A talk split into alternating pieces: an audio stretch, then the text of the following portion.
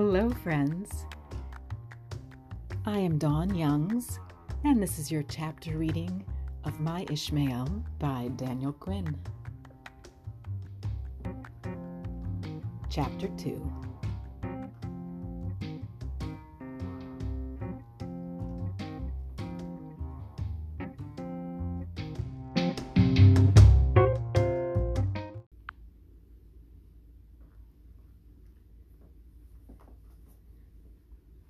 Room 105.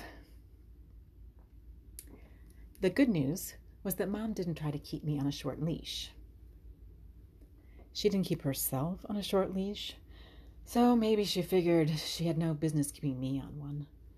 Anyway, after breakfast, I told her, I'm going out, and she said, Okay.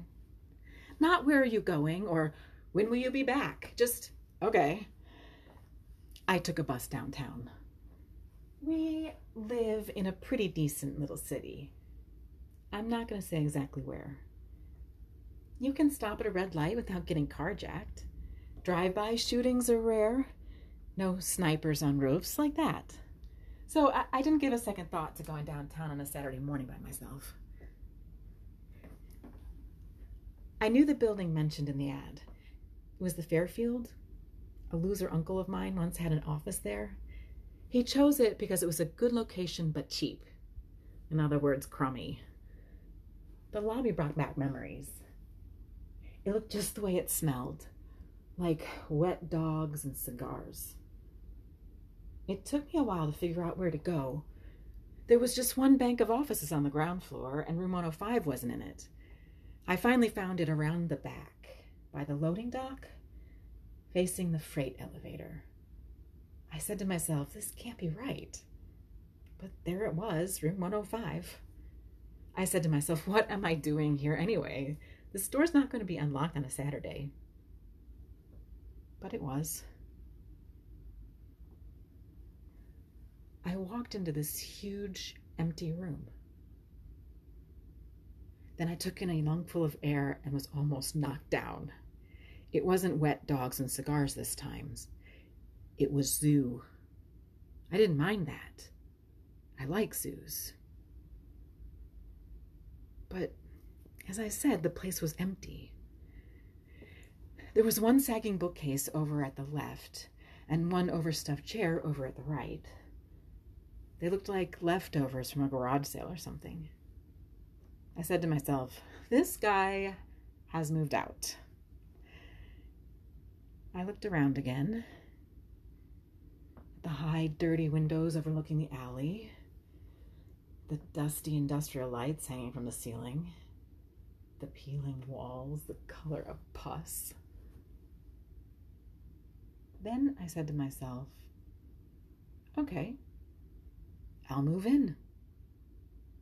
I think I meant it. Nobody could possibly want this place, could they? So why shouldn't I have it? I mean, I already had a chair, didn't it? I could do without the rest for a while. There was one feature I hadn't figured out. The chair was facing a big sheet of dark glass in the middle of the right hand wall. It reminded me of the kind of window witnesses look through to identify suspects in a police lineup. There had to be a room behind it because there was a door beside the window. Went over to have a look. I put my nose up against the glass and used my hands to block out the light, and I thought it was a movie. About 10 feet back from the glass, there was sitting this great, huge, fat gorilla munching on a tree twig. He was staring right back at me, and I suddenly knew it was not a movie. I said and jumped back. I was startled, but not exactly scared. It seemed like I, I should be scared. I mean, I knew I'd be screaming my head off if I was a character in a movie. But the gorilla was just sitting there. I don't know. Maybe I was just too dumb to be scared. All the same, I did look over my shoulder to make sure I had a clear shot at the door. Then I slanted my eyes in to see if the gorilla was staying put. He was. He wasn't even quivering, or I would have been out of there. All right. I had to put all this together.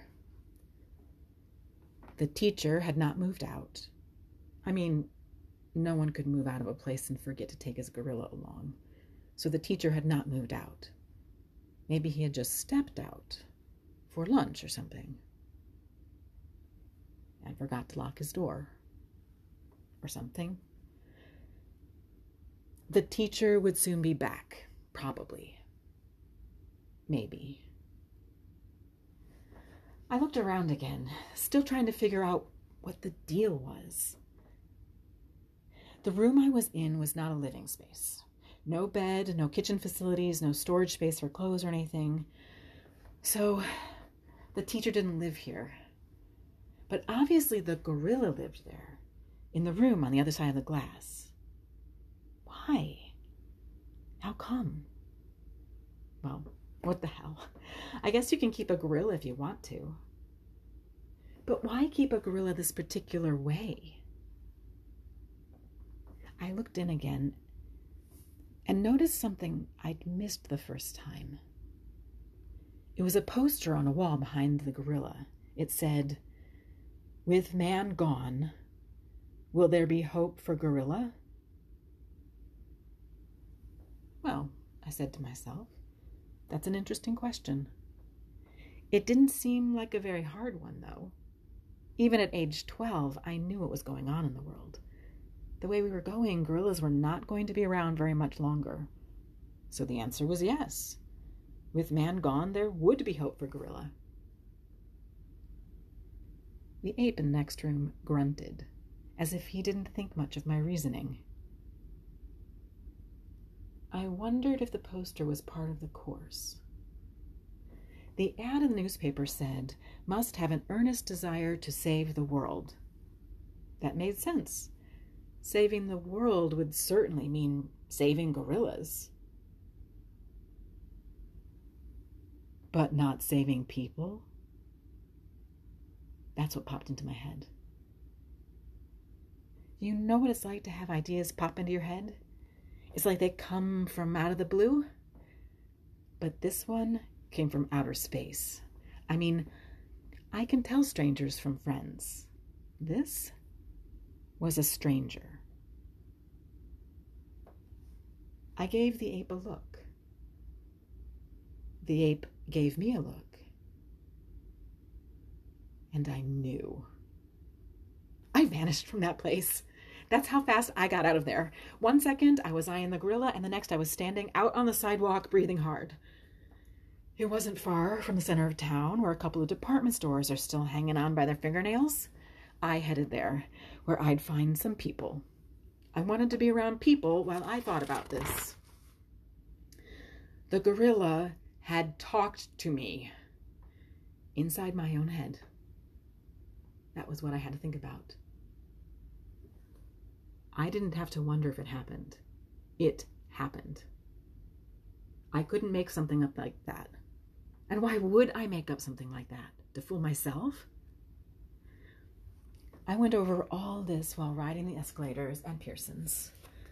Six floors up, six floors down. Very soothing. Nobody cares. Nobody bothers you. Nobody notices. At the bottom, you have to switch from down to up jewelry and notions, women's clothing, men's clothing, housewares, toys, furniture. At the top, you have to switch from up to down, furniture, toys, housewares, men's clothing, women's clothing, jewelry and notions, all coming at you in restful slow motion. Teacher seeks pupil, must have an earnest desire to save the world.